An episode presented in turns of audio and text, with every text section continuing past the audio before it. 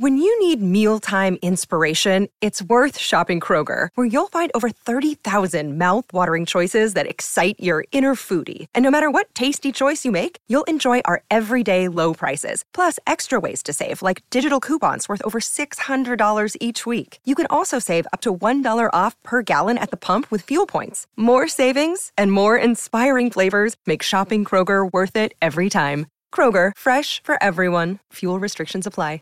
Are you suffering from chronic joint or back pain? Downtown's Healthcare in Denver offers effective alternative therapies that are non invasive, non surgical, and drug free. Start your journey to a pain free life. Call Downtown's Healthcare at 303 292 9992, now in Lowry or downtown. It is November 5th, 2021. This is the Wrestling Inc. podcast. I'm Glenn Rubenstein, joined by Alfred Konuwa and Isa NYC Demon Diva. And uh, it's 820 here on the Pacific Coast. Uh, are we all still employed? I feel like with all these releases going around, you know, I just need to keep checking my status. I haven't checked my phone in an hour, so for all I know, I could have been fired, but I'm here today. Might be working oh for free, but I'm here today. God. You know what? Technically speaking, we could all be fired because they sent us the link yesterday, but nobody's talked to us today. Nope. So no, I mean, they didn't change. They didn't change the login for us to do the show, so maybe we still have a job. oh my god! So there's so much to talk about tonight, but it's all overshadowed WWE just really knows how to uh, step on their own narrative, right? I mean, nobody's thinking about SmackDown tonight. It was a it was a so-so show. It was what it was, but I think we're just all still reeling from the extensive what was it 18 wrestlers 18. between the main roster and NXT um, released yesterday. Yeah.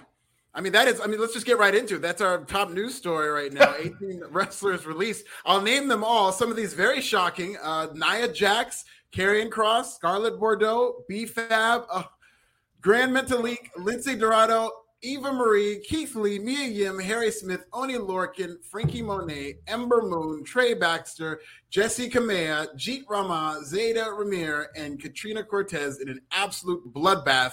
Uh, some stories coming out of this in terms of reaction. Nia Jax took to Twitter, talked about how she had to take a mental health break and a leave of absence and was taken by surprise at being released uh, in this manner. Keith Lee wanted to make sure everybody knew that he did not come up with the Bearcat character. Karrion Kross called his helmet a piece of shit and Ember Moon said, All I can do is laugh. So this has just been dominating the headlines right now in terms of another round of releases. And you know, you know, a lot of the 90 day competes have come up, like Bray Wyatt's, uh, because it's around this time when they do their quarterly earnings, when they're going to have a new uh, stock price on Wall Street, this is when they usually choose to do these mass releases. So, in addition to these ROH releases with all these free agents out there, you can add 18 more, a lot of whom are very talented. Most, if not all, um, have a lot of potential in the wrestling business, but an unprecedented amount of free agency, and WWE continues to just, uh, you know, have heads roll, cost cutting, with many people believing that they are setting up for a sale. But we'll start with you, Isa. A lot to unpack here. What are your initial thoughts and reactions on the WWE releases? I guess that's a lot of these names that I was um, very shocked by. I guess Keith Lee Karrion Kross, obviously the two obvious ones. I was heartbroken about Frankie Monet. You guys know we've been Team Frankie since the beginning. Really heartbroken for B-Fab. Felt like you just called them up. She looked part of it. Even Hit Row just felt different for me tonight. And, and it's not that they did anything. Yeah, it's not that they did anything different. It's like what Glenn said. It's this overshadows everything going on, and you start noticing the, the little changes. And Hit Row that she wasn't an issue there. So I never, I didn't understand why let her go. All the speculation. I am, I, I think I don't know if it's gonna be Chris Jericho. I don't know who's going to be, but 30 and slash 90 days from now, because a lot of these guys only have 30 day clauses. They ended yeah. up having NXT contract. 30 to 90 days from now, a lot of wrestling podcasts out there are going to have a lot of people speaking their truths, and we're going to have a lot of content to download and listen and sit through because there's a lot of speculation over what went on here. And there's a few of these people that I really cannot wait to hear their side of the story, especially Karrion Kross and Scarlett. Mia Yim, she never had a fair shot in yeah. the in the in the main roster. Keith Lee, how do you screw Keith Lee up? How? You know, you go back and think of his Survivor Series performance like that with Roman Reigns, that stare down with Brock Lesnar. Did, did, I, I would assume everybody wanted to see that match at some point. You have champions out there that have absolutely nobody to contend with right now who, who's gonna beat Roman Reigns? Really, think about it. Nobody. But you're gonna fire somebody like a Keith Lee or a Karrion Kross, who could mm. you, you could insert them into any championship feud right now. it just seems ridiculous. But I get it; it's a business, and they're trying to make their numbers. But it, it seems, I don't know, not very tasteful to do that at the same time as you bragging about how much money you made in the last quarter. I feel like with NXT, they've broken up what is perhaps the strongest women's roster in the history of professional wrestling. Mm-hmm. Ember Moon, I forgot to mention that one. That one really upset me as well.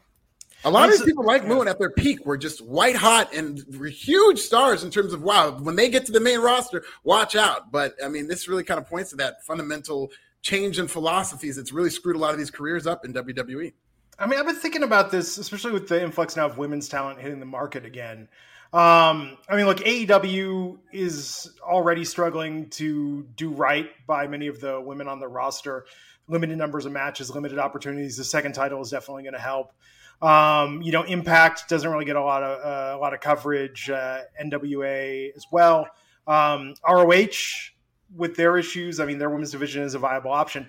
I mean, I almost wonder. I, I, I don't think the answer is women of wrestling, but I do think that man, now is the time. If somebody savvy like a Mickie James wanted to go, hell, use something like WeFunder where you can get like it's not like GoFundMe uh, or Kickstarter. You can actually have people invest in own shares. I think now is the time if there was going to be a serious national TV ready independent promotion. Now, I mean, there's just this abundance of great talent that's that's TV ready and could really thrive in this uh, in this environment.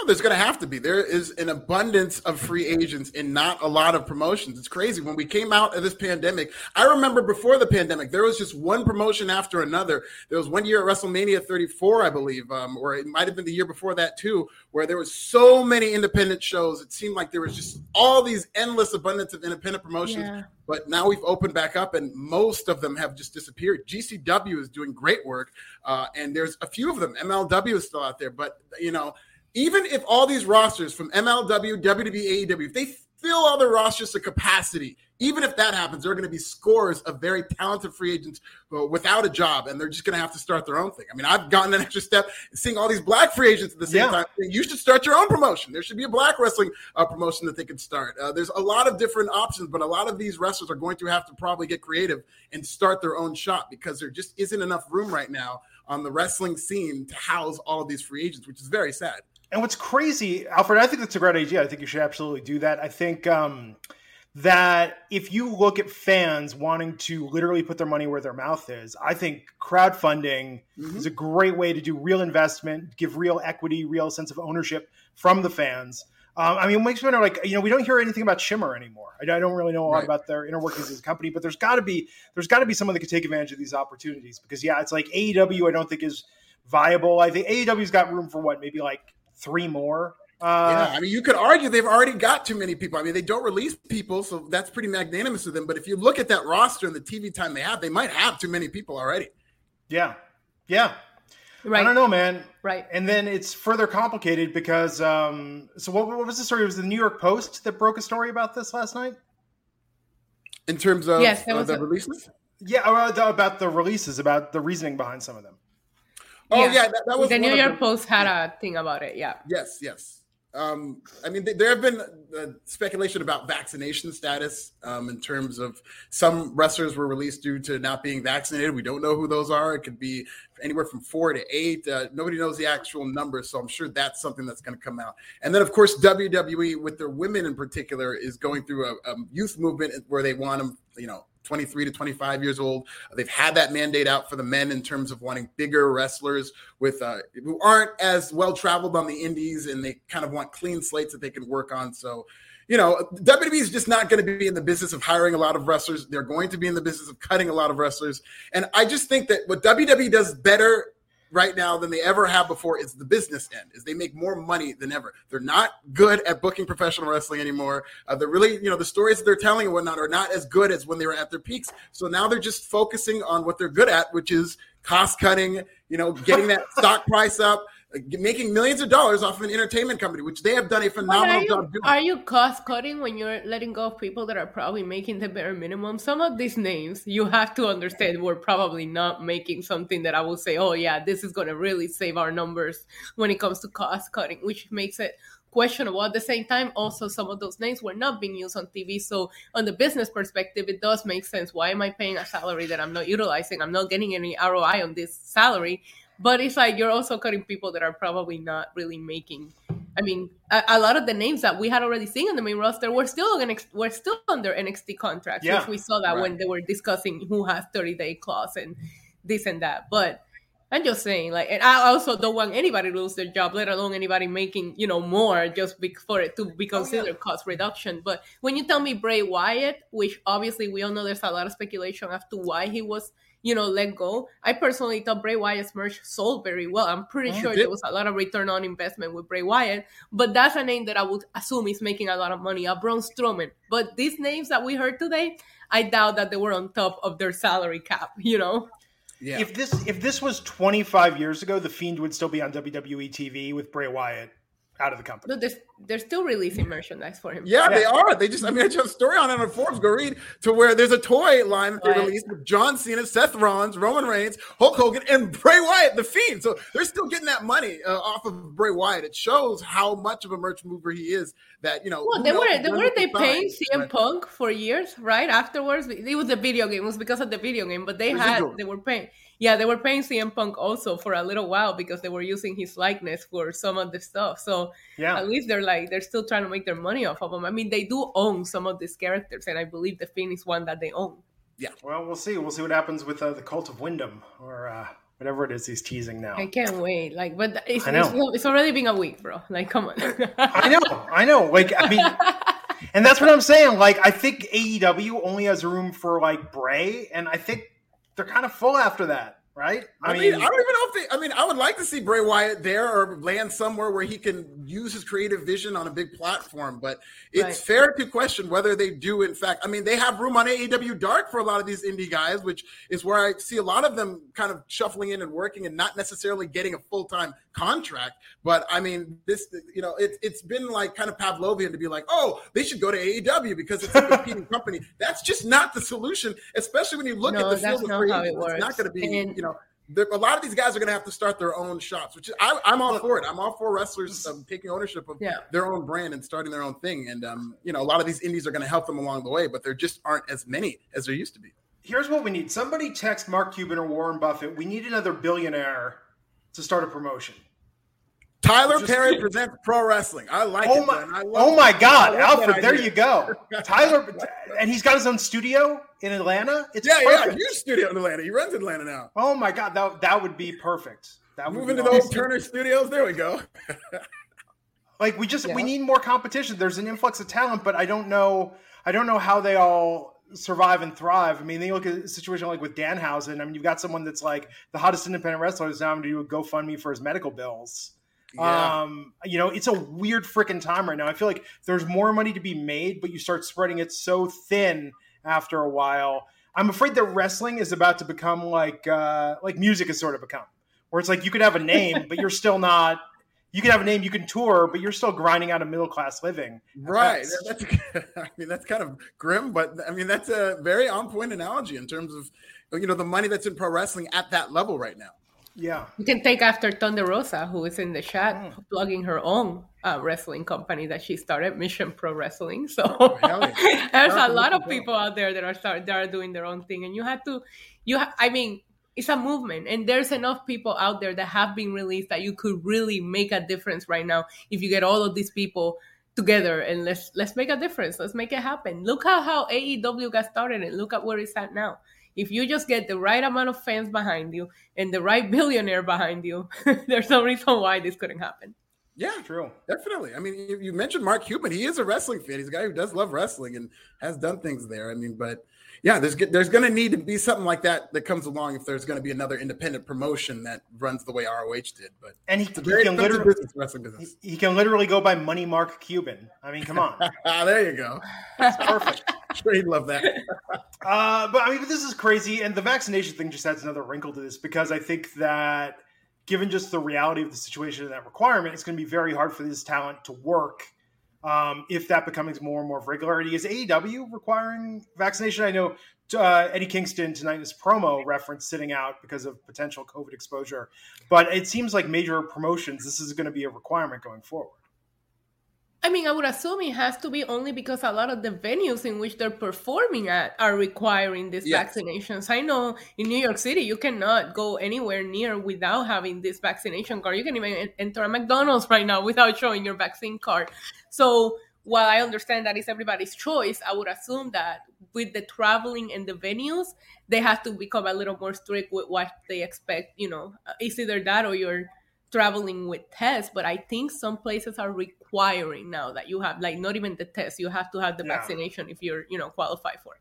Yeah. And that's the thing. It's like, you know, take aside the the pandemic and the, the, politics of that, but it's like, look, man, if you don't pay your taxes, the government will not let you collect a paycheck until they get paid. If you don't register your car, your your driver's license, you can get fined, you know, uh, for for not going through the legal channels there. If that's a requirement, that's just a reality to work in the field that they want to work in. And I don't think one person's going to be able to rock the boat or buck that trend. Yeah, Absolutely. I'm, I'm, finding out the hard way as a part owner of the Green Bay Packers. My quarterback, the best quarterback in the world, will not be on the field this Sunday because he did not get vaccinated. But we are still going to beat the Kansas City Chiefs 30 to 24 in overtime. You heard it here first. There you sure. go. What's Brett doing? Can they just bring him back? Is he still an option? Uh, he's going through some problems right now, but uh, you know, who knows? Maybe he could come back and play for the Green Bay Packers. Oh, play for him. Listen, St. Louis is just a plane right away. Hit, holla at your boy, Green Bay. I'll, I'll go on the field and uh, hand the ball off to Aaron Jones. Marcus Thomas, five dollars. Will the WWE have enough wrestlers for the Royal Rumble after all the releases? Keith Lee and Karrion Kross were future Royal Rumble winners. Yeah, I mean, hopefully. I can't tell you for sure. Let's see. We got another three months. So in January is probably going to be the next round of cuts. That'll be right around the Royal Rumble. So I mean, maybe they'll do the Royal Rumble and then cut like everybody who got eliminated. Yeah. That'll be the stipulation. If you don't win the Royal no. Rumble, Listen, you, at this, you get thrown over the top, you're done. Oh no! At this point, what they need to do is just have the Royal Rumble, in which it's just the countdown every 90 seconds, and it's just Roman standing there asking people to acknowledge him every 90 seconds, 30 times. Because well, I'm telling you, I could almost see them doing it tonight. The way they coded uh, Roman talking about everyone's, you know, the last week that they had. I could see them. I'm t- i joked about this, but they see this for Survivor Series. That there's a stip that some people are getting like future endeavored. You know, lose losers on Survivor Series uh, lose that contract spot. I think they're almost callous enough to play into quote unquote their reality for a storyline. Yeah, that would, I, little... we were talking on Wednesday about how great it is to see AEW embrace like a real life storyline and, and kind of weave it into what they're doing in a thoughtful way. And I think this would be the complete opposite. It's taking these people's lives and being like, hey, let's make a storyline of this, brother. Hey, two words for you Drake Maverick. Um, that again. I'm never going to let that one go. That is going to be like tr- 20 years from now, people are going to still talk about like that is some of the craziest shit that we never got the. I mean, I wonder if we'll ever get the full truth on it. Yeah. You know, but that was just nope. nuts. Um, so okay, what else we got in the news? Because we got we got shows to talk about tonight. Yes, we do have shows. A, a real quick, uh, kind of ill-timed story here. WWE released their financials, and boy, are they making a lot of money. $255.8 million in revenue for the quarter, up 15%, mainly due to ticket sales and coming back on tour, but also being on tour did cut into their costs. Might explain why they had to make so many cuts uh, because their net income was down down to 43.5 million in the quarter, uh, which was up, of course, this time last year because they weren't running these live crowds. And uh, the nine months ended in September. They have made 785 million. They will be flirting with a billion dollars by the end of this year. Uh, but listen, this is a company that cares more about its stock price these days. And possibly, I don't know this for a fact, but I think anybody looking from the outside in thinks that they're paring this down, getting it ready for sale. If somebody comes along, there are potential suitors who I think they can make a lot of money off of this. And uh, you see how much money they're making compared to all these roster cuts they're making. And it is a head scratcher, but you know, if there is a grander story to this, it really would make sense that they are cost cutting right now, even though that's very sad. Yeah, and they're so close to a billion dollars that now it makes me wonder who's getting cut so that they can hit the billion dollars. Yeah, they want to really race to the finish. They really want to say that, so they're just going to cut a couple more people just to get to the billion dollars on purpose. I mean, good for them for making money. I figured I, I was actually curious to see. I'm a big P and L nerd, and I love seeing these figures. I was very curious to see what the numbers would change because I thought going back on the road was really gonna um, benefit them, but I know the cost that comes with running so many shows on the road. Yeah. Um, so you can you can actually see that in their operations cost right now has gone up, but it's not like it affects them in any way because they're still a money making company. Yeah, It's such a weird time, man. You know, I mean, you think about it, and if I almost wonder if more wrestlers should start buying WWE stock.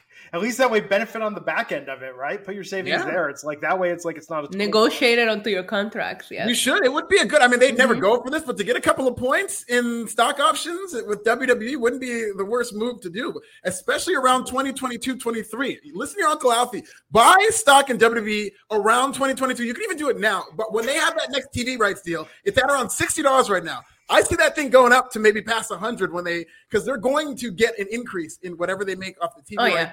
come 2023. So that's a good thing to hold on to if you got a little change hanging around. disclaimer for the SEC. We are not investment professionals. Yes, yes, yes. What we're saying does not constitute as financial advice. I'm just Uncle Alfie here. I'm just a relative. I'm not a professional with the SEC. Please don't come for me. Yeah, I can't give the Wall Street bets disclaimer, but uh, you know we're going to do our best to uh, lay it out there. Um, or or we need more wrestling crypto. Why MJF coin came and went so fast? You know, maybe some NFTs. I don't know. We got to figure out something. Yeah, WB. Shout it out to them NFTs. They're really in that business right now. They, They're really in that business with a lot of unsold NFTs. yeah, they're really trying for that NFT. So they're trying to get it on the ground floor, but they remain on the ground. Do you suffer from chronic hip, knee, or shoulder pain? Avoid drug dependency and surgery with Downtown's Healthcare in Denver. Downtown's Healthcare offers regenerative therapies that stimulate the body's self healing process. Call Downtown's Healthcare at 303 292 9992, now in Lowry or downtown. And then last story, really quick AEW Dynamite down pretty big, 878,000. They're at 941,000 the week before. Uh, so they were down 7%. Their demo was the worst since July 7th. I was shocked by this number, but I guess, you know, a lot of real life things tend to affect the AEW audience. So there were elections that day, and uh, I think that might have affected them. Yeah, But, you know, that really affected it. People were really, uh, you know, if it was under a million, it was at like 940,000. So I was thinking, oh, they're just getting used to AEW being back on Wednesdays. So it'll probably hit the million the next week. And that didn't happen at all. But uh, yeah, listen, I think the elections might have affected us. 'Cause Wait, it weren't the elections on- Series. Weren't the elections on Tuesday? They might, uh, Yes. uh, wait, Tuesday or Wednesday. Okay, maybe there was, maybe it was. So it was it was the aftermath of the elections. They were so distraught by Yeah, the we're nail biter in Virginia and New Jersey. They're still really in Jacksonville uh, at these uh, election results of the Democrats just being slaughtered. Uh, but Yes. uh, it, it's uh, working at AEW. Wait, it wasn't that? No, that was on Tuesday too, right? When did the World Series end? That was Tuesday. Yeah. I think the, the NBA did There- take there's- chunk out of it. Oh, it was the NBA then, because I know every week we gotta find a reason, right? We cannot just Yeah, say the ratings uh, are down. The product's getting nice cold, ladies and gentlemen.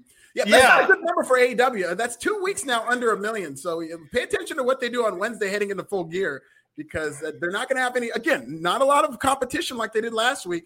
And uh, I would expect it to be around a million, but um, the number seems to be very slacking. If AEW had Tony D'Angelo, just imagine. Oh, Oh my 100%. God, they will be at five million. 100%.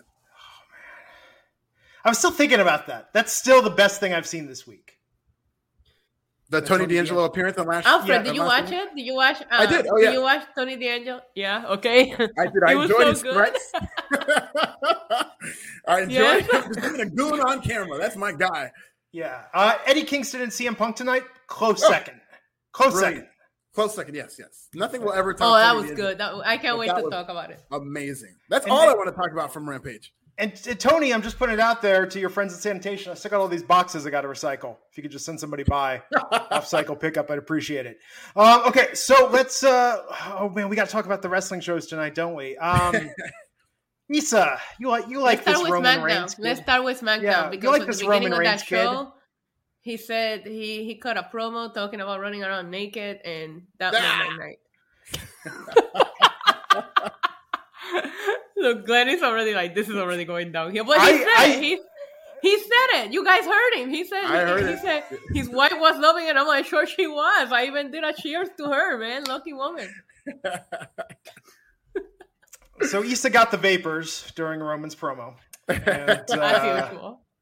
Yes. Um, so I Actually, mean, my favorite part was when he said, uh, "Little nameless city." Acknowledge me, like he didn't Yeah. even give Evansville the time of the day to call them by name, which They- I thought was really- funny. they played around with that a lot. Even uh, Woods came out and said Evansville because there's those long-standing rumors that Vince doesn't like certain small cities being named. So they really leaned into that tonight. I thought that was very funny. Listen, I have been to Evansville. It's not the most exciting place on earth. No hate on anybody like from there. oh man, I'll tell you, like this was a good opening promo, but this is that kind of thing where it's like reality at the expense of like stepping on their own pop because Roman out there saying literally the show sucked last week because I wasn't on it. Oh, it's almost as bad as Raw. Like I know this pops the the internet wrestling community, but you, this is not how you sell. This is not how you sell like your company or your image. You know, you know, it reminds me of when uh, Yo Yo came out with her third album, You Better Ask Somebody, and she admitted that her previous album, Black Pearl, was whack in the lyrics to a song. And it's like, don't diss your own shit. Yeah, Eminem once said uh, on his recovery album, he said, "Relapse, I was on drugs. Recovering, I was fleshing them out." It's like that's two albums that you just buried, and I thought they were two yeah. very good albums. Yeah, that, but they weren't his best. Um, that being said, we were just talking about how we like when they play with real things into the storyline. So why not Roman Reigns come out and speak the truth? The show it sucks without him. I did think Monday Night Raw this week was actually good. I didn't hate it. Me too. So I was like, I don't, I don't know why you're hating on Raw. This might be the only week that I was like, you know what, this show was not bad. And I even went back and listened to a couple of reviews because I was like, I was there live, and you know, live is always a different experience, and that crowd was a lot of fun. But no, no, no. Raw was good. So I was like, come on, Roman, don't hate. Give him a little bit of credit. Raw. I will say this. I think this is strategic because even though they haven't really promoted Survivor Series, the tagline for Survivor Series every year is Raw versus SmackDown. Only time of year right. you'll see them. So maybe he's just throwing that out there so that hopefully a babyface Biggie comes out there and says, hey, you're not going to talk about Raw like that. And that's how they set that off for the Raw and SmackDown guys to go one on one. But Alfred, is that the tagline? Because we don't have a single match set up for Survivor. No, yeah, exactly. so we don't even know what they're doing. I'm giving them too much credit. Possibly, maybe a week before the pay per view, they'll throw all this together at us. But uh, if they do decide to promote this pay per view, maybe that's a story that they go. With. No, I think you know they just. no, they just to get Roman and Big E, and then Wilma Wilmer uh, Valderrama comes out and they play Yo Momma. Yeah, they bring that back. Show. That was a, good. that wasn't like 20 years ago that show was on. Yes. Yeah. It was yes, a ripoff of what was it when HBO had Snaps? That's what it was kind of a ripoff of. HBO Snaps. Yeah. Definitely. That, that, was a superior version of Yo Momma. Uh, but no, I thought this was good tonight. I like how they set up the New Day versus the Usos. So Kofi and uh, Xavier came out, and this idea that there was going to be a match tonight, and then there was going to be bowing uh, to one party or the other. And I loved how they had those drawings that were clearly photographs, meaning they posed yeah. with uh, Xavier bowing to Roman, and what was it, Jimmy bowing to uh, Xavier? Yes. Yeah, it was, it Jimmy or was it Jay? Now I'm, I'm confused. It was Jimmy. It was Jimmy. Jimmy. Yes. Uh, yeah. So I like how they set that up, but I mean, that was a fun stipulation and a fun through line in the show. But it's like you have to admit that's like a silly like that's your big storyline for we're going to take everyone's mind off all the releases. We're going to take everyone's mind off all the mediocrity and this is going to just be tonight about someone's going to kneel before zod. That's the show. Right agreed. But at the same time it was a fun creative way to give us the usos and the new day possibly again feeling fresh. Because the usos and the new day have feuded on multiple occasions and this just feels a little bit different yeah, and I like the fact that there was a through line. This is all I want for any wrestling show they do, whether I like the through line or not. I like the fact that they were promoting this for the whole show. The crowd was really into it by the end when they were chanting "Bend the knee." I thought it was fun that they had these graphics and they had the story that they set up at the beginning, and they were really hammering it home. And I do think that's going to help that final hour rating. So I think this should be more the norm in terms of them having a story that threads through the entire wrestling show. That's the, that's really what wrestling should be all the time. Were you happy with the payoff of the story, though? The well, when I thought he was going to bend the knee, I, I, thought it was very fun how they did it. But it, listen, it does make sense with Roman Reigns' character. I really do like. I agree. He refuses to see anybody be acknowledged the way he wants to be acknowledged. So that was great for the right. Roman Reigns character. Yeah, yeah, and anytime we end up with Roman Reigns' man bun coming apart and the hair being let loose, that's a great payout to any Roman Reigns story. You should, Isa, during the show, uh, get get doctors to hook you up or like with a portable like EKG machine. You can take like I temperature. I already. I have a. I have a bad heart, so I don't Oh, even try to look at it because it's Oh. probably not. because you would see best. and you, you could just like release like the the seismographic readings. Um, you might be onto something, Glenn. I might I have think- to do that. I might think start releasing screenshots of my Apple Watch, like like monitoring my heart rate when Roman is on the screen. You, you absolutely should. Yeah. Your watch starts saying you might be having some atrial fibrillation. No, it was just a Roman segment. right? Um, so we went from this, you know, and this didn't feel old to me. We had Naomi versus Shayna Baszler tonight, uh, still continuing Naomi's uh, uh, conflict with Sonya Deville. Loved Naomi getting the win and then restarting the match, and then Shayna getting the win. Alfred, what do you think of this?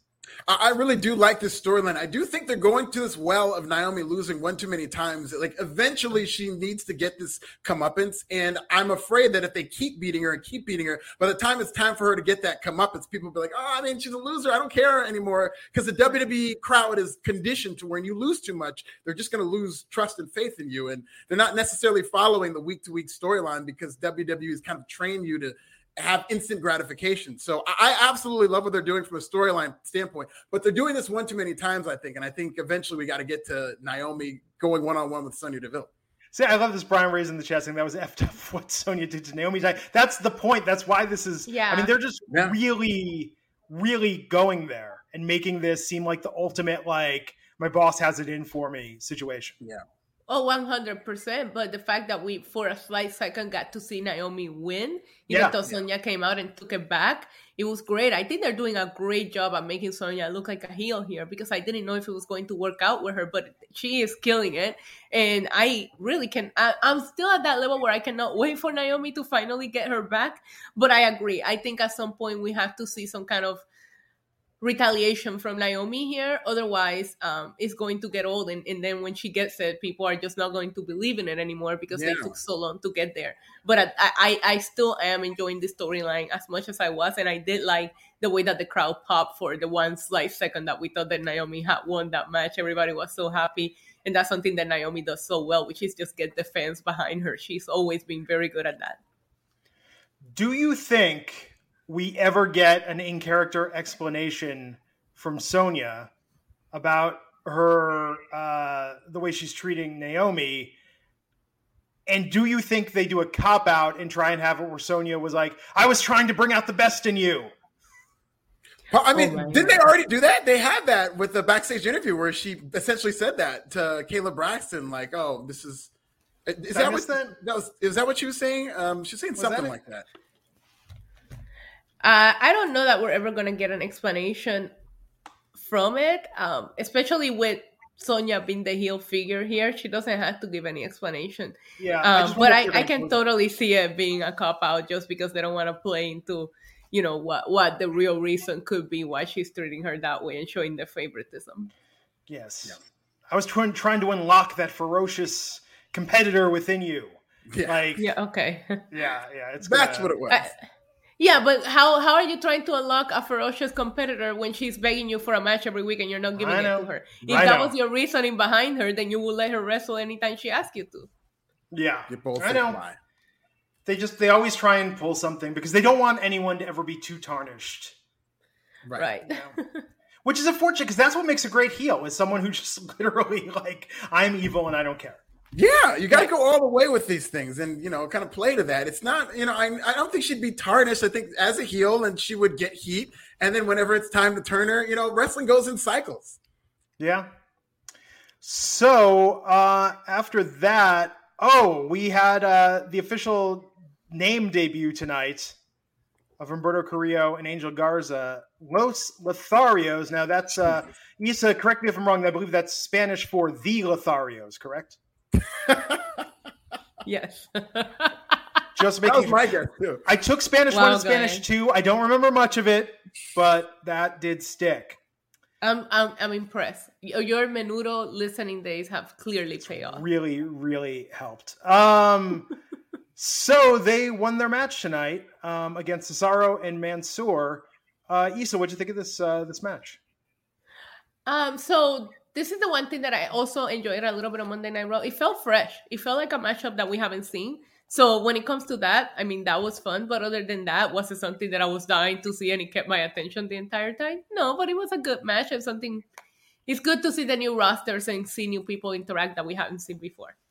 Yeah, especially because when they announced this match, they're like against the makeshift team of Cesaro and Mansoor, and it's like, yeah, way to build that thing up. Like, like these two guys we just threw together are going to face Los Lotharios. Uh, but uh, I do think uh, Humberto Carrillo and Angel Garza are very talented wrestlers, uh, and I'm glad that they're actually doing something with them in terms of making them an actual tag team. I did like their music, but um, we'll see with this. You know, we'll see if WWE just how far they go. They're not very invested in tag team wrestling, and for years they haven't really been invested in either of them individually in terms of getting behind them consistently. So we'll see if uh, this sticks. Yeah, We'll see. Uh, but they were putting them over on commentary tonight, so we'll see uh, if this is going to be the start. I still think Menudo Rejects would have made a better tag team name for them. They should. Is, is Lothario Spanish for F boys? No, uh, I don't even know what Notarios means. Honestly, I don't think. I don't think is Lothario necessary. I, I mean, is it what's what's the origin of the word? Because I think it has the same meaning. It's Spaniard. I've always heard it. I've heard it used before. Um, Oh, it's uh, from a character in a play, apparently. Like a lover boy, right? Yeah, oh, but yeah, but one who like does not treat women well. F boys. So, yeah. Yes, they call most F boys.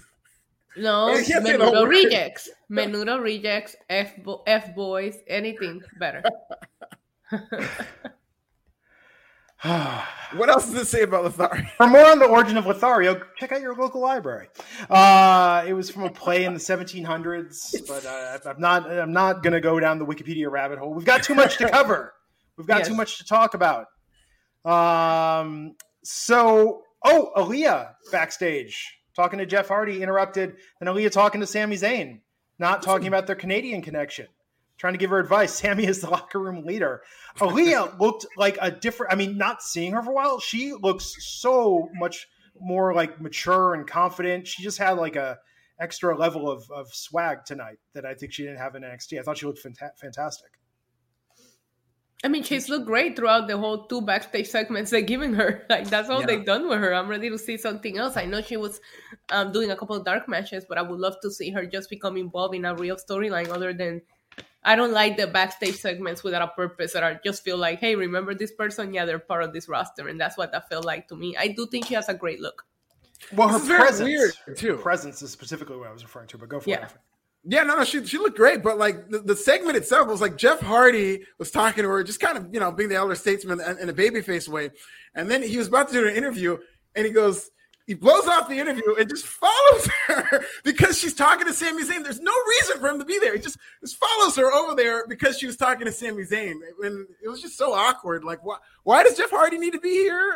I mean, can she not talk to Sami Zayn? Is he. He's probably wondering if he's still employee. oh yeah, it's true.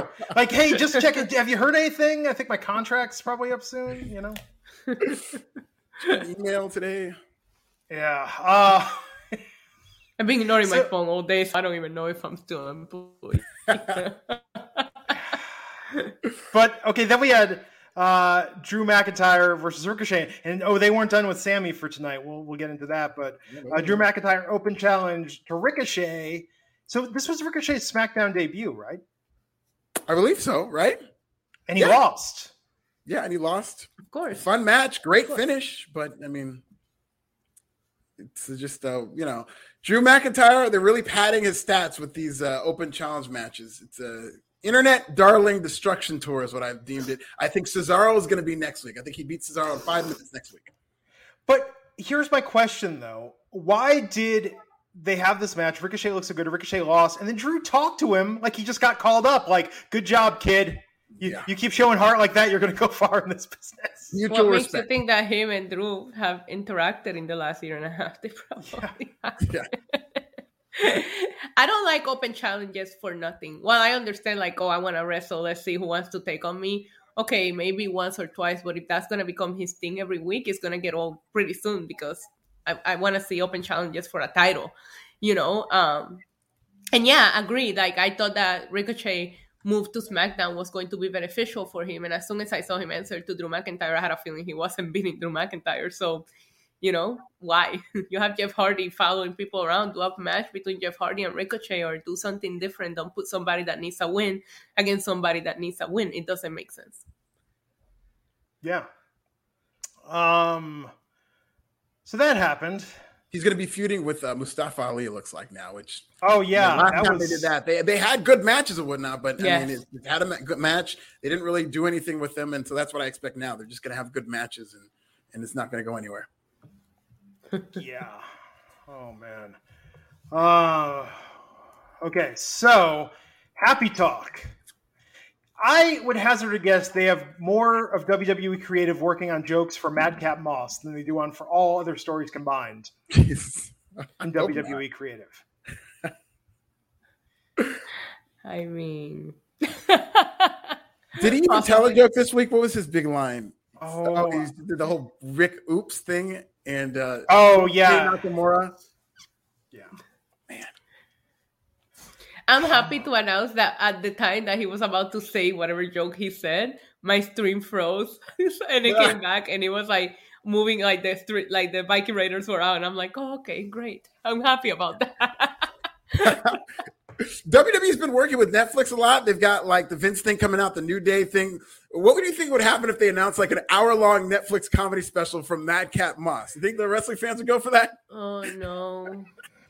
I like I like dumb comedy. I always say like The Simpsons and the, and the Rake uh, joke.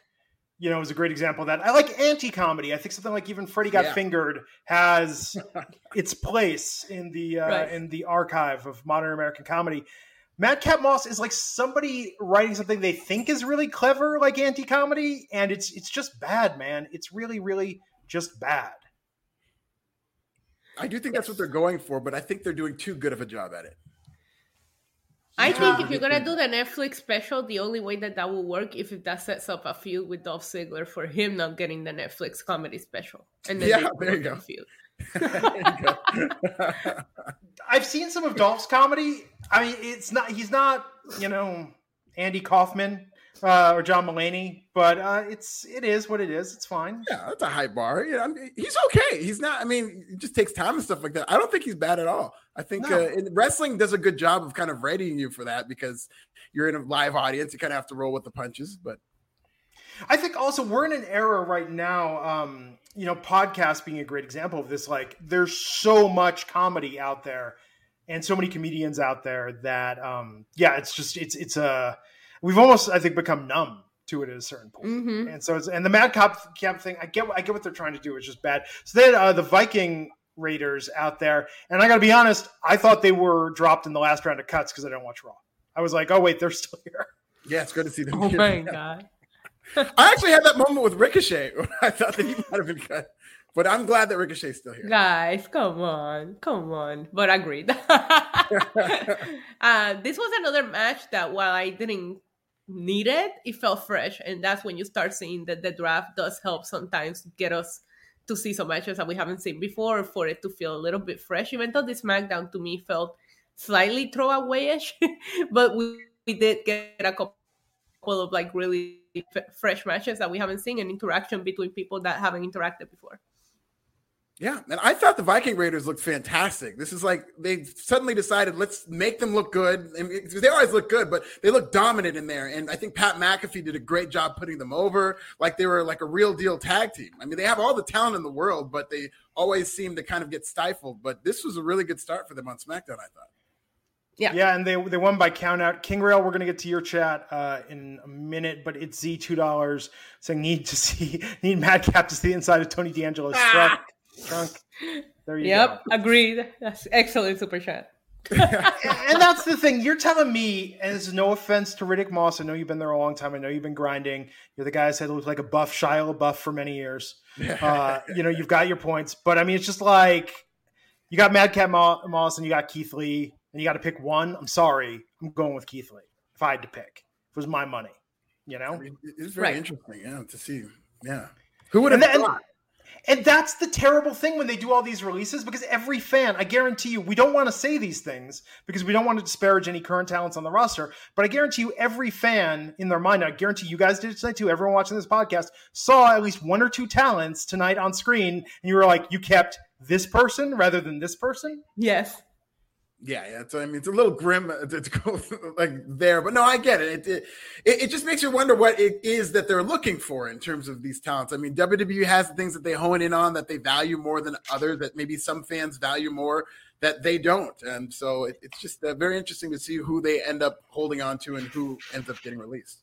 Yeah, and that's the point. You know, my, my perfect world, everybody has a job and everyone gets to keep working yes. there. But it's just yeah, it's tough though to to make. Uh, those judgments and decisions if you're picking. Um, Are you suffering from chronic joint or back pain? Downtown's Healthcare in Denver offers effective alternative therapies that are non invasive, non surgical, and drug free. Start your journey to a pain free life. Call Downtown's Healthcare at 303 292 9992, now in Lowry or downtown. So let's talk about this first King Rail, five dollars. Super late to the show. Can you guys tell me why they cut the girl from Hit Row? I'm so confused. Why even bring her up? It's B Fab and Pat, Pat, McAfee tonight said something about Hit Row. B, B, what was it? Be fabulous. This is gonna be fabulous. Shout out to B Fab. Oh my god! And they cut it from the song.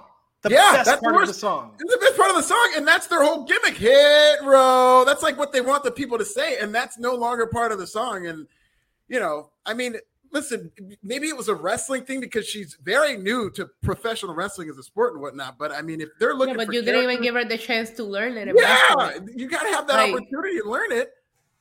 Yeah, and, and you're the one who decided to call her up when you put when you debut her in developmental. If she's that green, if she's not familiar with wrestling, then keep them on NXT a little bit longer, or don't put them in this great group together and then realize, oh, I have money, let me bring them up. But she's got to go. It's it's total bullshit. I'm sorry. This one I'm no, no, super upset it. by. But uh, you guys know we're being fans of Hit Row. Yeah, it's it's uh, it's whatever. You had it in developmental, then keep them down there a little bit longer. If they wanted to stick with the with the Hit Row stable, then have the patience to wait for her to get a little bit better. A B. I mean, she was also released, but you have had other people up there like Eva Marie who can't wrestle, but you had them up there because of what they brought. BFAB did bring something to this faction. Yeah, I think it might have been a seniority thing too. Maybe because she was so new, they cut her. Because I don't, I'm not comfortable with it. The fact that like, oh, well, she couldn't wrestle, so we have to get rid of. Like, she brought something to that stable that was beyond wrestling. I mean, watching them interact with each other was to me better than most wrestling matches we would see in NXT. So I think there's a value beyond her being in the ring um, for B right. Agreed. And people are speculating it's her vaccination status. Uh, let me tell you, here's the reason I don't buy that. And this is just I think that if you think there's if you've heard there is a rule within a company and you think that that rule might not possibly apply to you or you might be able to get an exception for it, I think that you have to have a reason to have I mean I don't want to say ego, but you have to have a confidence reason like, well, I was champion on this brand and I was a hot call up. They're not going to cut me. Or, hmm. you know, I've got family in the company deep. They're not going to cut me. You have to have a reason to think you're an exception. And I just don't think with Hit Row, I think it's great they got called up, but I don't know. It would also just seem really strange to me that in a group of four performers who came up and worked that close together, that there wouldn't be some sort of common understanding, belief, camaraderie. And I'm just saying that I'm just talking like the nuts and bolts of this right now. Not about what I don't care what you believe as far as it. I'm just saying when there's a rule, you have to have a reason to think there's an exception in the rule. And if you're in a group of people you should be having a dialogue about trying to keep that group together, especially because they clearly wanted to keep that group together. It's the only reason why I, I, I suspect my, my inclination is to say that that might not be the case. Right. Yeah, I mean, you're never, you're never, Everybody has their own reasons for why. So who knows who on that list is uh, the unvaccinated people? But I mean, that is a good point in terms of them being such a close knit unit that you would think they would be on the same page about that. Yeah, I would hope. But look, okay, so tonight, and, and this is terrible because this is what overshadowed a segment tonight. Sami Zayn, the locker room leader, is going to show Hit Row how to make an entrance. all I could think of in my head, and if you've never seen it, Google it. All I could think of in my head was one of Sami Zayn's early characters, Big Larry, Thank God Vince McMahon has never seen Big Larry, or Big Larry would have returned tonight for a segment with Hit Row. I'm sure of it. Uh, but we had Sami Zayn showing Hit Row how to make an entrance, and uh, then Hit Row uh, just ripping him apart. Yeah. Yep. It was um it was overshadowed by the circumstances, in my opinion. I Hit Row just didn't feel the same to me and I was extremely distracted just thinking, why did they have to cut her? That's literally all I could think throughout this entire segment. Yeah, I mean, it reminded you with the music that they had this new music. I did like the segment. I don't like that they play the background music. They really do need to drop that because that was something that you know a couple of weeks ago with that entrance that they did. Yeah, we mentioned that too. Yeah, that they playing the music over them trying to cut their promos and it's yeah. distracting. Yeah, and they continue to do that. And so I would rather it be a cappella, but the crowd was with it. They started chanting, you know, Sami sucks. But yeah, yeah. you know, I, you know, Hit Row as a trio didn't feel right, but they're just gonna have to soldier on. You know, I'm I'm sure they have more than enough talent to, to hopefully make this work. Uh, but yeah, B Fab was a was a really integral part, I think, to that group. Yes, and I, I mean, I, I honestly can say I think she elevated it to the next level because there was something about it with the look where I mean, like again, you know, yes, they could have. I mean, they they look like they could be a top hip hop faction, top yeah. hip hop group. Like something about them, she really was. uh I think instrumental in helping them carry that look off to the next level. I hope they work well without her. The theme music needs like look, you own the song. At least keep yeah. her vocals on the song. Um, do something with it. But you know, I hope I hope she uh, lands somewhere good after this. Um, but yeah, it was just them like just cutting on Sami, which was great. Yeah, it was fun. Yeah. Sami is very good in that role. I love the idea that he is going around to everybody saying he's a locker room leader and he's going to teach them how. It's really he's really good at it. Yeah. Yeah, he does a great job at just coming up with new inventive ways to still be relevant in these segments, right? Yeah. I still would like to see the doc- the documentary though. Just saying. they never paid that off, did they? No, no. very unlike them. Very, very unlike. I know. Man, if I'm Sami or Kevin Owens or someone right now, after all these releases and whatnot, are you almost thinking that like I missed my window? You know, like get out. Yeah, you know what I mean. Like not coming up. Yeah, both of their contracts are coming up at the end of the year, yeah. so you know they want out. Yeah, I know, but what, I mean, I don't know. We'll see. We'll see where AEW is then. It'll be interesting to see when AEW gets to its three year anniversary if they renew all their talent deals. Yeah, that's a very good question. It'll depend on you know what their financials look like and whatnot. Yeah. Yeah. Um. So let's talk about the main event tonight and uh, man, that's part of it tonight. Like I realize, I like I feel like my view is more negative than usual. It's just like these cuts, man. Like this has really just yeah. been a bum. And what, what, someone did a list? Was it Denise from Fightful? Someone put together a list. It was like over hundred talents they've cut. Mm. 71, 71 years. I'm sorry, 71 people in 2021 alone. It's like 106 with like through halfway through the pandemic to now. Yeah, it's got to be over 100 since the pandemic. Yeah, sure. it is. Yeah, it's just tough. It's and when really, you add front office cuts, it's probably over two hundred because that oh, Black Friday a, alone corporate, was hundred people. Corporate people have been there's a lot of people in their corporate office that have been cut as well. Yeah, yeah, and it's just odd. It, it feels tough to root for this company or even enjoy their product all the time. And I mean, I think like like most of us, we're watching it because we still do like and want to support the talents that that are there that we right. that we followed for so long. It's like I don't want to give up on them. Um, but, yeah, they do make it hard to to be a fan or to root for WWE. You can't. Yeah. So Xavier Woods versus Jimmy Uso tonight. Uh, Alfred, what did you think of this match? I thought it was a good match. I thought it was a lot of fun, especially because they invoked that bend the knee stipulation. I think that was a success in terms of how people received this match. Um, and I like the fact that Xavier Woods or King Woods, I thought at first, oh God, they're playing this for comedy and this is just gonna, they're gonna kind of shoehorn this guy. But I think this is a perfect balance of him knowing, just like what they did with the New Day. They know when to be funny, and then sometimes something will come along where they have to get a little more serious. And the fact that he's rubbing elbows with Roman Reigns, and they had this thing where he won again, and mm-hmm. Mike King got his crown and his scepter and demanded. I thought this whole thing was great. I, I really do like what they're doing because – now it's like the New Day on SmackDown. They're like right there with Roman Reigns and Drew McIntyre in terms of these are the top guys they're building around, and I really like it. And I like how the Usos were. Um, so I thought it was good. Yeah, I thought this match was a lot of fun. I I enjoyed it. I like seeing what they're doing with Xavier Woods. He's felt like a bigger deal since winning King of the Ring. And I'm with Alfred when I say I thought it was gonna start getting a little into the joking side, but it's not. He he's doing his best as as his character while still being taken seriously. I mean, he's getting Superman punched by Roman Reigns, and I'm sorry, that is that is a win in, in, in any situation. And what I mentioned earlier, I would like to just make that point again right now that it's just like you're doing the New Day and the Usos once again, and it doesn't feel like they're past mm-hmm. feuds. And that's a big win because these guys love their matches, but they have feuded a lot of times. So for them to still manage to be making it feel fresh, you have to give them props for that. And uh, was I was I the only one that during all the bend the knee talk was getting Boyz II Men's on bended knee stuck in their head?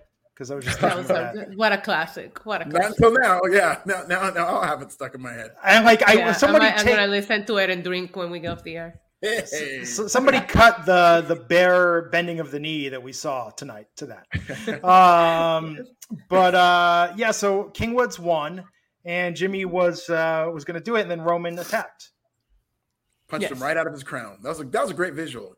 Yes, it was. I mean, it's kind of funny, right? To have it be like, here's this whole story that we're building up with Jimmy and Xavier, this whole feud, and then like Xavier wrestles a great match, wins, and it's like, oh, you want this payoff? Nope. Roman runs everything. like, yeah. I mean, that was real. I mean, I guess it's good to get heel heat that this is what the you know the payoff was supposed to be, and just as he was going to do it, you know, Roman came in there. So I don't like that they didn't pay it off, but I do like this for the Roman Reigns character because they did talk this up throughout the match. Like, can you imagine Roman Reigns how he's going to feel when somebody bends the knee for somebody other than Roman Reigns? So you can kind of see where this is going. Yes, I've, yeah. I, I'm sorry, Isa, but I think I pointed this out on this podcast two years ago. If the commentary ever says, "Can you imagine?" It's not happening. Yeah. Right, right. That's funny. No, I was gonna say I also feel like we're teasing a little bit of tension within the bloodline because Roman on his opening promo mentioned how the bloodline lost last week, the one week that he wasn't here. And now look, they had to do it again. Roman had to save him when the bloodline is supposed to be the one saving Roman.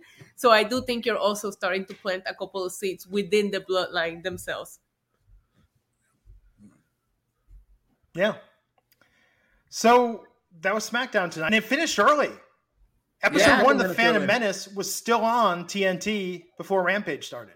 Very magnanimous of them, giving you time to, to get ready for Rampage to change the channel so that you can catch yeah. the show right there at the beginning. How nice of them. Yeah, to watch the end of the Phantom Menace and go, I don't remember any of this. Uh, yeah. Did, did, I forget? Was this actually a good movie? And I just somehow forgot it. Oh my god, I watch so many endings of so many movies on Wednesdays. Every time I tune into AW, there's always like the last two minutes of. Usually, it's actually always what play, the account, Ready Player One or like it's always the same movie. It's like it feels like, but yeah, I always catch the end of movies thanks to AEW. Man on Fire was one one time with Denzel, which yes. is a very sad ending. Not to spoil it, but I remember because I've seen the movie and I loved it, but I'm never going to see it again because of how it ended. And I tuned in, and that was the ending. I was like, "Oh no, I'm going to cry before Dynamite." I didn't cry, I, by the way. I did not cry. It's, it's fine. okay. You can not, not that there's anything wrong with it. I'm just. if you if it's okay to have emotions, Alfred, please. You're right. You're right. As Rosey Grier said, crying lets the sad right out of you. Uh, so AEW Rampage tonight, following up an airing of the Phantom Menace on the TNT. Um, this might be a recency bias. I think this might have been the best episode of Rampage yet. So in a long time. In yeah. a long time. Yes. I'm right there with you. Probably I since think, CM Punk's yeah. debut, since the first uh, or the second episode. Yeah, I think it's the best thing CM Punk has done since he's debuted. You know, yes. outside of the debut, which was great, this is by far the best thing CM Punk's done. All shucks, Phil is dead. Yeah, love it. Loved how it opened too. Oh my god! For Halloween, we watched The Girl on the Third Floor. I didn't realize CM Punk is the star of that movie. Yeah, from like, what I saw, that he's actually he's a pretty good actor. I don't think he's a bad actor at all, and he's good on um, heels too on the Star yeah, show. He was okay. Uh, the Girl on Third Floor had issues; it was very derivative, but he was not a weak point. He actually, I thought, was very like held his own in a movie that's mostly yeah. just him and Haunted House. Um, so we opened. Oh my God, Max Caster tonight. Woo! Oh my god! can I? Can I? Can I? If I may, uh, uh the lines that are gonna get everybody talking and piss off Stamford. He said, "I'm gonna put you into poverty, dog, because I end careers quicker than your father-in-law." In reference Ooh. to John Laurinaitis, the father-in-law of Daniel Bryan. Just so timely. I love Max Caster. Me too. Me too. Th- this was his moment tonight. I think these were his best bars. I think that he finally learned how to do this without like pissing people off. You know how to get yes. the crowd on his side, basically. I mean, yeah, I mean, antagonist. It's, you know, he's gonna try. Yeah, I'm mentioning those cuts. Like, I mean, he did it. I don't want to say in a tasteful way, but you get my point. It was a good way to get to to, to drop that bar. On, on I mean, I loved it. I popped huge. I was, I literally screamed. I was like, no. if you go back and watch Eight Mile, Lotto, and even Papa Doc weren't like dissing the crowd. They were still trying to keep the crowd on their side. Right. You know, there was an art to that. Yeah, and they're I going for the O's and they're, you know, more yes. or less dissing B Rabbit. Yes. and I think that uh, this was very good tonight. I thought his bars were great. And then Bryan Danielson versus Anthony Bowens, I tell you, this felt very fresh. Um, this felt yes. like Anthony got a good chance to be showcased. Oh, yeah. Bryan Danielson still won, but this was just a really hot match, perfect length to start the show. I thought this was so so well done. Yeah, yeah, one hundred percent. Really good, yeah. I, I, like that they showcased Anthony Bowens, like you said. He got a lot. The one nitpick I have is that he like showcased this new move that they really put on over the arrival, which is a cool looking move, but it's more of a finisher. And then Bryan Danielson just kicked out of it, and they just kept going. Uh, so I would have rather that be showcased as a finisher because I'm sure that's what his finishing move is going to be. But I had no problems with this match. I thought it was fantastic. Yeah, Bryan is Illuminati confirmed. I will compete. I will yeah. continue to repeat that. He just looks so good. He's having so much fun. what is it? He's having so much fun. One of my highlights every time his music hits because the music is so good, so I always want to party as soon as I hear it. But every time his music hits, I feel like I'm in for something that I'm going to enjoy, no matter who his opponent is. So I'm very happy. I I thought that Max Caster was well, and this was a hot opener. I and and seeing what they had lined up for Rampage and starting that way, I had a feeling we were going to be in for a fun episode, and it was. I really enjoyed this episode of Rampage, and this was the perfect way to open it. Super fun, and then CM Punk comes out, and I got to admit, based on recent weeks, I was like, "Oh, here we go again." He's just happy to be here, you know. But interrupted tonight uh, by Eddie Kingston. They traded words. I thought this was if Eddie Kingston has not had a true star making moment, tonight was was it, I thought. In terms of just promos on the mic, toe to toe. You can say it, Glenn. He ate it up. No yes. crumbs. Eddie Kingston ate this segment up. Yeah. Now CM Punk was just great, but you're talking about Eddie Kingston toe to toe with CM Punk, and he just oh my god, this he was did not back amazing. Down. No, he did not back down. And when he said he said, "Do me a favor after I kick your ass, quit again for another seven years." I was oh, like, "Oh!" That's yeah, that's the line. That's when that's when he had to set it off. Yeah, that that was the line, and I I this is what I want to see CM Punk do. Right? I've been I've been vocal about not being into what they're doing with CM Punk, but you don't have to put him in a title feud. I don't need to see him in a title feud. I just want to see him in a title feud with somebody that we're all invested. This felt great. I absolutely loved it. I, I, I, they don't even have to have a match. I think Alfred, you tweeted it. Let them go promo, have a promo wars at full gear. Let them just yeah. talk on the mic for 20 minutes. I'll take that. Me too. Yeah, hundred percent. I thought this was fantastic. We were talking about this on Wednesday on the Dynamite podcast, and I was saying CM Punk feels like the heel in this feud uh, because you know Eddie Kingston's a people's champion. He will get people on his side just for being such a great promo and so emotional and such an everyman that people are, going to by default cheer for Eddie Kingston, and that's what happened uh, throughout this you know exchange. I think they did a good job of inserting lines designed to get Eddie Kingston booed, like when he said, Nobody wants you here. Yeah, they turned on him, but for the most part, they were chanting for Eddie Kingston. Uh, mm-hmm. the, the fact that yeah. they're framing this like CM Punk wants an apology is kind of a heel thing for CM Punk to be doing. Yes. And then CM Punk kind of looking down on him, condescending, oh, you know, maybe you should be on AEW Dark. Like, Eddie Kingston is going to get babyface support in this feud. like, you saw some of it tonight. And this just felt so real. And I know these two guys, I'm sure, have like respect for each other in real life.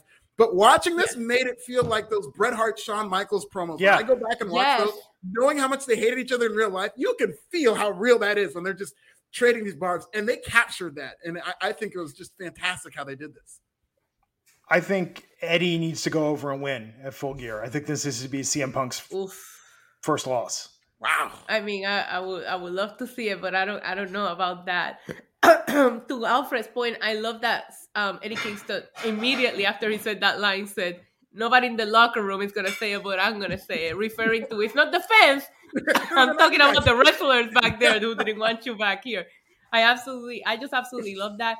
And Alfred, to just like even make another point to what you spoke about on Wednesday, I felt this was heel of CM Punk because yeah, I get it that Eddie Kingston interrupted him, but CM Punk comes out, cut that amazing, beautiful promo for Moxley, and then calls out Kingston for not being there when Kingston is Moxley's best friend. Yes. I wouldn't want Eddie Kingston to be there. He's probably gonna be as affected as a close friend and family member of, of Moxley. So it's like, why are you calling him out right now? And I also almost wanted Kingston to bring that up tonight and be like, you you're trying to call me out here on a day that I'm extremely vulnerable. My best friend is yeah. going through something. But I appreciate them not putting them into the storyline. But from that moment, I'm like, how are you gonna cut a promo about Mox and then talk crap about his best friend, which we all know, you know, is, is Eddie Kingston. So I, I felt like CM Punk is very heelish, and which makes this even better. Yeah. I, but the thing is, given that they're relatively close in age and experience levels, this isn't a CM Punk wins and then Attaboys, you know, the the loser is like you did good kid, you went the distance. Like I think Eddie needs to win this. I really, really do. I think that that will That's give. Very Eddie... interesting.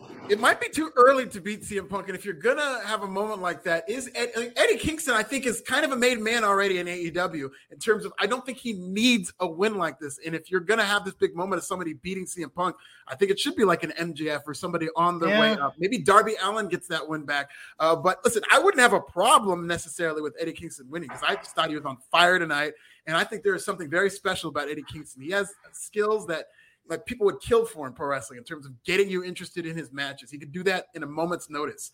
And uh, but listen, I, that the fact that we're talking about this, I think, is a credit to him and CM Punk for really making this feud pop. It's really brought something out of CM Punk tonight. Uh, Tina Miller, five dollars, saying, "I sing his praises every day, but Eddie encouraged me to be honest about my depression. He's so real. I was like the Tex Avery Wolf during that promo. Yeah, yeah." Oh, this this was so good tonight. Um, and just talk about like between this and the opening match, just it's funny. I felt a little tired after SmackDown, a little just stressed about yeah. everything. Um, this yeah, this this was just a boost, man. This was uh, fantastic. So uh, we went from oh, then this devolved into a brawl, which was great. Yeah, really them trying to split these guys like a really good brawl, like one that did not look the usual fake or forced, like situation. This this looked real. This felt real. This was very good. Name dropping Samoa Joe in that promo and some other yeah, guys. Got a big pop. Yeah, got a big pop. It was excellent. It was it was a very perfectly done segment in my in, you know in my opinion. I I thought it was enjoyable, and I did see the reaction from the live crowd as well as the internet crowd. Everybody was behind this. They loved it and they're just laying it out there so uh, AEW has more reason to buy those Ring of Honor tapes, you know? Yeah, for sure. And I will say what was creatively different from this is that they started out like literally in corners, like in each other's corners as far away as possible. And as that thing picked up, when the barbs were getting more and more personal, they were coming closer and closer to where by the end of that, they're literally in each other's face where CM Punk headbutts them. I thought that was really well done to really build the tension throughout this uh, exchange. Yeah, also shout out to um to Eddie Kingston for finally just saying some of the things that everybody have been saying about CM Punk and nobody in AEW has wanted to say because he's just happy go lucky CM Punk and here comes Eddie Kingston just dropping some of the bombs. Yeah. yeah. Um and then oh man, Red Velvet versus the Bunny had the unfortunate honor of following all this. Uh, so this was the last round of the opening tournament for the TBS title. Alfred, what did you think of this match? It was fine. I think the bunny is excellent. So I mean, you know, Red Velvet's a little more inexperienced, but I thought they both worked well together. Um, I thought it was a fine match. It was, you know, didn't give him too much time, but I thought this was fine. And I'm actually looking forward to Cargill and Red Velvet. I expect that to be very short, kind of like a David Goliath type matchup, but I'm here for it. How do these short women's matches? Yeah, it's happening every. It's a pandemic.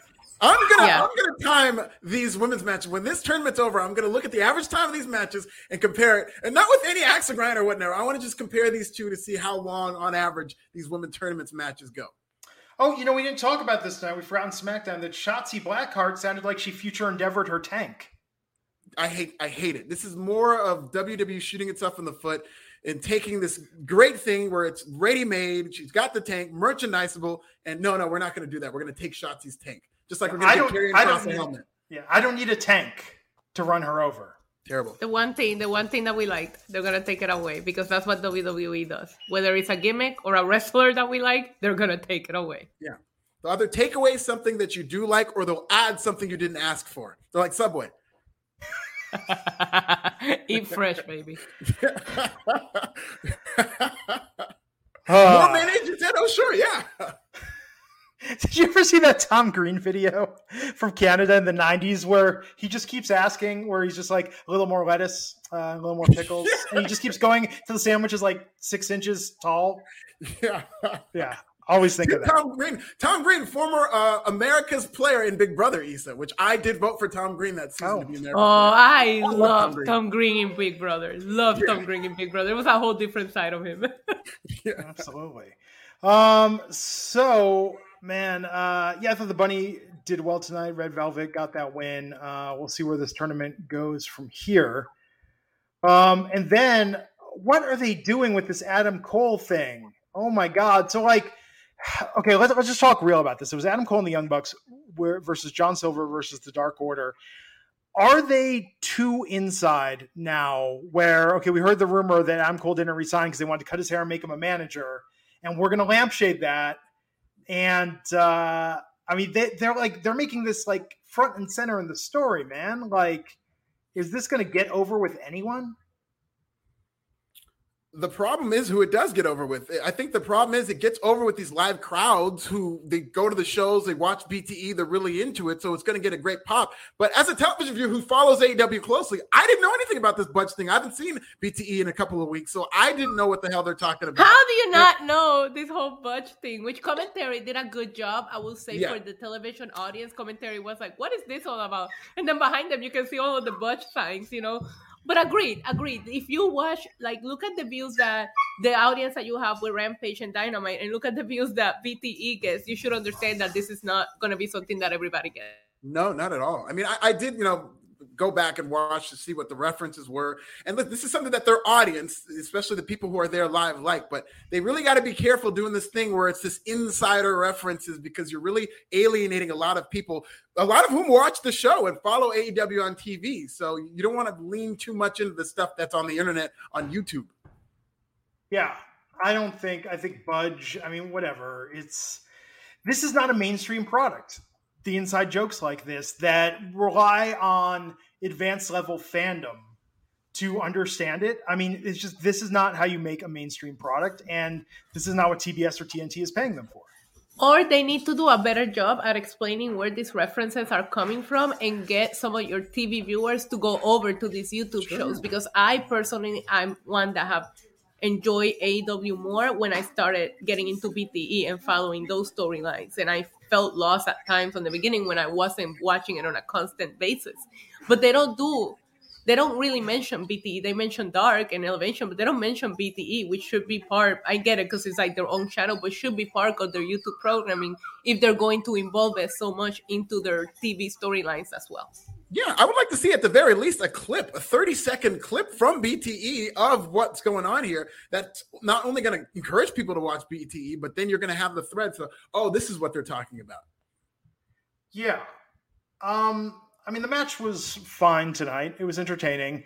I don't know. It just feels like if Adam Cole is such a hot pickup for, and he is, I think um, to get someone that's literally on NXT Takeover and like two weeks later on uh, an AEW pay per view, that's huge it feel like it feels i'm sorry this this feels like a very um like this whole budge thing feels like a very mid-card storyline um this feels to me like a waste of his talents yeah I, I, it does seem beneath Adam Cole, but I did like the final few minutes of this match. How they really did a good job convincing you that maybe John Silver was going to pull this off. Like the crowd was definitely Agreed. convinced that it could be an upset, and I really did like the finishing sequence. But this, I think it might even be beneath John Silver. I don't know who that was, but it, it might even be beneath John Silver to be doing this. I think he he's above doing this on TV. And the match was yeah, good. and I, I, just think, think, and I think they've done a good job at showcasing the Dark Order lately as well. Like the single guys from the Dark Order in their matches, they look excellent. we need more Dark Order uh, infomercials and commercials, and they need to start running like a multi-level marketing scheme. Yeah, those were really good. They, they were really well produced when they do those infomercials about people who are like down on their luck. Yes, and it needs to turn out like they're selling like uh, Herbalife or Amway or something. Yeah. you know, now that I think about it, those Dark Orders early commercials, very Squid Game esque in terms of targeting people who are in trouble and trying to bring them into your world. I have not seen Squid Game yet, but I. Oh my God, how? Okay, so I, I got, just started it. It's Right now, so ladies and good. gentlemen. We So talked good. about this. podcast. I got more DMs about this the other night, Alfred. I dropped that I found out you could get like a fifty to hundred dollar wireless kit, and for one hundred fifty bucks, you could buy a slim subwoofer to put underneath your couch. Uh, I got more DMs than I've ever gotten from this podcast. People like, dude, what, what'd you buy? How do you hook this up? And then when I was like, oh well, now I've got the wireless kit, I could split that and for like hundred bucks. I can get a second subwoofer under my couch. So we've just been watching like movies, like all. The, I've watched the Jurassic Park T Rex scene at least hundred times to like. Oh, there, that, that sounds good on the subwoofer. Yeah, well, you got you got to fine tune the bass. That's really the key. Ah. But Squid Game, we're going to get around to it. We're caught up on our other TV. We finished the season of Evil. Holy shit, that series! Isa, have you started Evil yet? Because that's right up your alley. I did. I started Evil and I started Squid Games. I haven't finished them though. I have a crazy Yeah. dog here. Sorry. Here's the thing: Squid Game is excellent on bass. If you're going for the bass in terms of the soundtrack Yeah. we have and some of the sound effects of the you know people dying, it's great. Okay, well there you go. We're, I'm going to check it out. I've got I've got two subwoofers under the couch, one in the front. I think I'm covered on the bass. And uh, what do I play to, to fully also tune it? Uh, Sir Mix-a-Lot's Testarossa and L'Trimm's Cars That Go Boom. Because Yes. really, if you got a system, that's how you make it all work. Um, so I had something else wrestling related. Oh, I want to say this about Rampage. Chris Jericho was not on commentary tonight. Big improvement. Chris Jericho, fantastic It wrestler, excellent Commentary podcast without him host. is better. Love him as a wrestler. Love him as an entertainer. I think uh, I think Judas one of the best rock songs of the last ten years. But I'm sorry, Chris. On commentary, you're uh, a little much, as my people might say. I, I like him every now and then. I don't even think he's that bad of a commentator, but week after week after week of that does add up. And I do think that they should use Jericho in spurts when they're doing him on commentary because I just didn't think he also didn't really gel well with the four man booth because of you know how bombastic he is. This was so pleasant tonight. It complemented the show. It didn't upstage or overshadow it. Yes. Um, this I think made it a more enjoyable episode because I, I mean, yeah, it just it was it was a nice vibe. I, I agree. There you go. So that was tonight in wrestling. Tune in next week. Let's see who's left on the WWE and NXT rosters. Or on the or on the podcast. We don't know if we have a job. It's true. Yeah. It might not We be this can't we can't do a We'll podcast if we don't have anybody in the product to cover. if Raj did not send any of us emails, we will see you guys Tuesday. Yes. Everybody have a great weekend. Uh, he's at This Is Nasty. She's at NYC Demon Diva. That's Diva with a one. I'm at Glenn Rubenstein. We'll catch you back here next time on the Wrestling Inc. podcast. Take care. You don't have to live with chronic pain. Downtown's Health can show you a better way. Joint pain, back pain, pain that sits and waits. Downtown's Health offers an alternative with physical and regenerative therapy. Call Downtown's Healthcare at 303 292 9992, now in Lowry or downtown.